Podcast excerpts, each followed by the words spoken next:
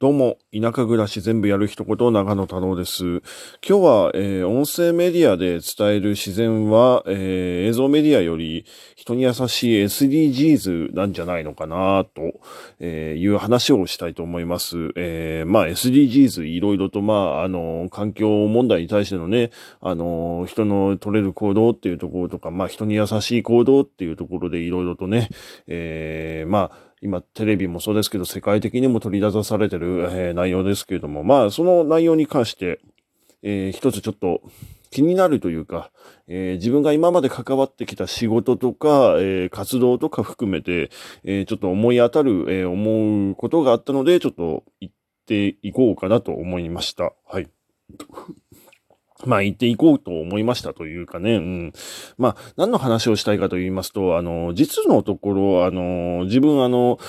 えー、鉄腕ダッシュとかね、あの、いろんなその、まあ、番組の企画とかで裏方であの、出たりとか、えー、まあ、その自然のね、その、いろんなものを取って食べるっていう活動の、えー、過程で、まあ、レッドリストに入る、入らないとか、いろんな生物のね、そういうあの、ものについての知識を、あの、深めていく中で、実際あの、現場であの、見つけてで、そのメディアがその、どう取り上げたかっていうところで、え、結構いろいろとあの、まあ、話題になるのはいいんですけど、あの、問題を取る人がで、問題行動を取る人が出てきたという例も何度か、あの、ちょっと見てたので、それが気になってで、あの、こういうことをちょっと話そうかなと思ったんですよね。っていうのは、あの、今日はあの、まあ天気は良かったので、その、キノコをね、あの、自分のとこで栽培してるやつ取りに行ったりとか、あの、まあ知り合いのね、その、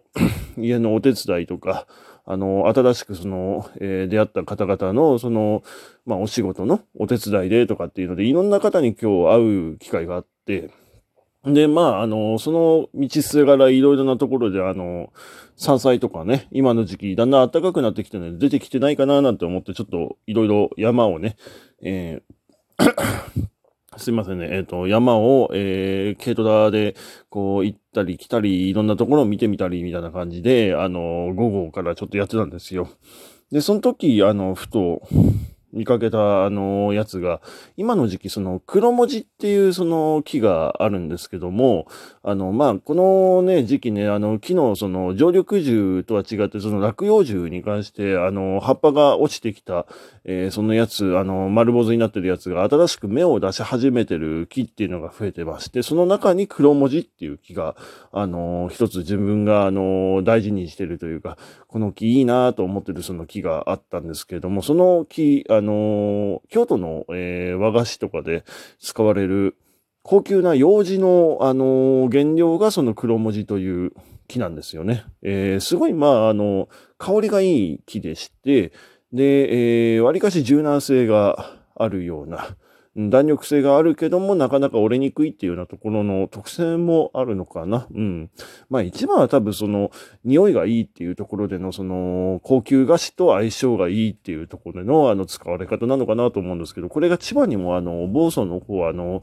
よく見ると結構群生してるところがあるんですよ。はい。で、その群生してるところのやつで、あのー、まあ、一つ、えー、山の中で見つけたやつなんですけども、まあ、ハイキングコースになってるところが、あの、この房総の山で、えー、いろいろあるんですけども、そのハイキングコース沿いは、あの、軽トラで走ってたんですよね。で、えー、その走ってる時に、黒文字って、あのー、まあ、看板が掲げられてるその木、あの、見つけまして、お、ああ、これ黒文字だよな、なって思って、えー、まあ、周りも見ても黒文字の木いっぱいあるんですけど、その黒文字っていう表札が、あの、書かれてる、その木が、あの、枝も含めて全部根こそぎ折られてたんですよね。はい。うん、どういうことかっていうと、まあ、あのー、そういうことですよね。誰かバカなやつが多分、あのー、枝をね、折って、で、あのー、爪楊枝とかね、何かそういうものに作ってみよう、使ってみようかななんて思ったバカ野郎がいるんだと思うんですけど、そいつがあの、どうも折って持って帰ったらしく、まあ、あの、なんでそれ折って持って帰ったって俺が言えるかというと、あの、えー、1年前は、その木、あの、枝が豊富にあったので、で、えー、何年か、その、まあ、ね、あの、キノコ取りに行ったりとかでちょくちょく見かけてるんですけども、そのたんびに枝がだんだんだんだん少なくなってきた、またやられてる、やられてるみたいな感じで見てたんですよ。で、とうとうその枝が全部なくなって幹だけになるという ああ、こういうことをやるやつが出てきたかというので、本当にまあ残念な、あの、気持ちになったんですよね。うん。まあね、この話っていうのは、あの、日本全国どこでもあるもんで、うん、まあ何ですかね、その環境っていうところに関して言うならば、その観光地として、あの、自然を売りにして、えー、出してる観光地っていっぱいあるとは思うんですよ。上高地なりなんなりね、あの、いろんな自然あるじゃないですか。そういうところのその山野草とかでやっぱりこう、レッドリストに入ってたりとか貴重なね、ものとかで、あの、特にまあ、あの、ランのね、類とか、あの、結構貴重なあの、レッドリスト入ってるようなやつ多いんですけど、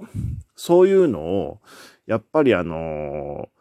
メディアがこう、取り上げたりとか、こう、観光地として、えー、魅力を伝えるっていう上で、その、取り上げ方によって結構、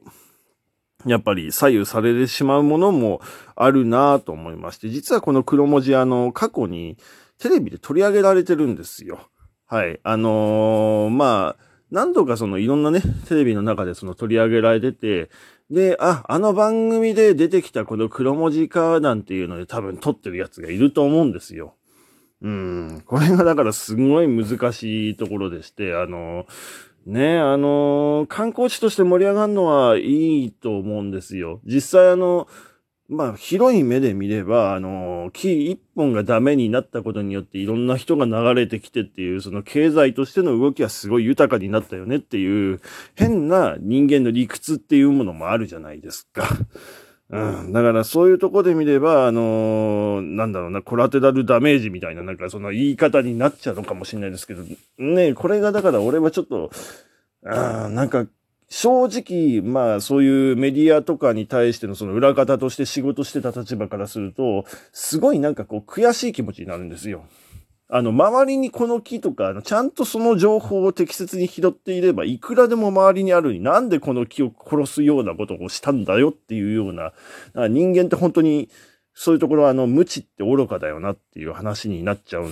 とは思うんですけど、あの、すごい、だから、これはなんかね、その自然を知ってたようで、結局そういう風に踏み荒らしてで壊すっていう、その、えー、価値観がね、その人間の中にやっぱあるよなっていう。うん。だからなんかね、あの、ただでは、あの、いられないというかね、なんだろうね、なんか、嫌な気持ちになったんですよ。まあ、そういうので。うん。ね。あのー、まあ、そういう話はさておきと、あのー、まあ、今回その、音声配信と、その、映像配信でのその、えー、取り上げ方によって多分こういう問題ってよく起きてくるのかななんて思ったんですよね。はい。っていうのは多分、あの、映像ってやっぱり、あ、これだとか、あの、インパクトとしてもう一目見たときに、その、例えば有名芸能人が、その、えー、木とかのその葉っぱとか、えー、野草とかそういうものを食べてっていうところで、ああ、美味しいとか、あ素晴らしいねっていうことを言ったら、やっぱりこう、えー、爆発的にまあ情報は拡散されるじゃないですか。バズるってやつですよね。で、バズった結果、結局その人と同じことをしてみたい、やってみたいって言って観光地にそこにガッて人が乗り込んでて、経済は潤うけども、結局それで何かしらこう映像で見てるので、同じようなことをやるやつが出てくるよねっていう話に多分なるんですよ。はい。で、これがすごい難しいのは、あのーね、あの、雑草とかだったらいいんですよ。その辺の雑草だったらいいんですよ。ただ環境でこの場所にしかないよねっていうものを取り尽くすようなやつ、やからが出てくるのが多分問題で、で、絶滅危惧種とか多分取り上げると、それ、あのー、まあ、取り上げ、ね、あの、そこに行って採取してと。で、ネットとかそういうもので売ってっていうような事件が過去に実はありましてと。えー、まあそういうようなことが、あの、実際にもう何度も起きてるんですよね。うん。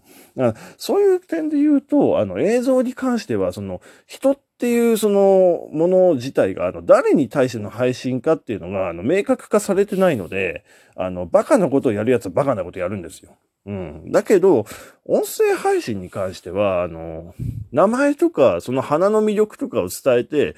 なんかどんな花なんだろうな、どういうものなんだろうなって気になってて調べないといけないじゃないですか。で、どこの場所に生えてるかっていうのも、あの、音声メディアってこう、話だけだとね、そこに住んでる人とかじゃないと多分分かれない情報ばっかりだと思うんですよね。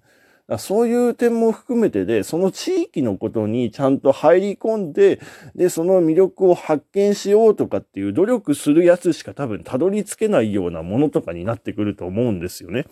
なので、あの、音声メディアとえー、映像のメディアで、えー、考えると、あのー、音声メディアの方がはるかに自然っていうとこに関して、だから調べていろいろ頑張ってそれを愛そうという風な気持ちがないやつじゃないと、その情報にたどり着けないようなツールになってるんで、自然保護の観点で言うと、すんごいこれあの、音声メディアの方が優れてるんじゃないのかなと俺思ったんですよ。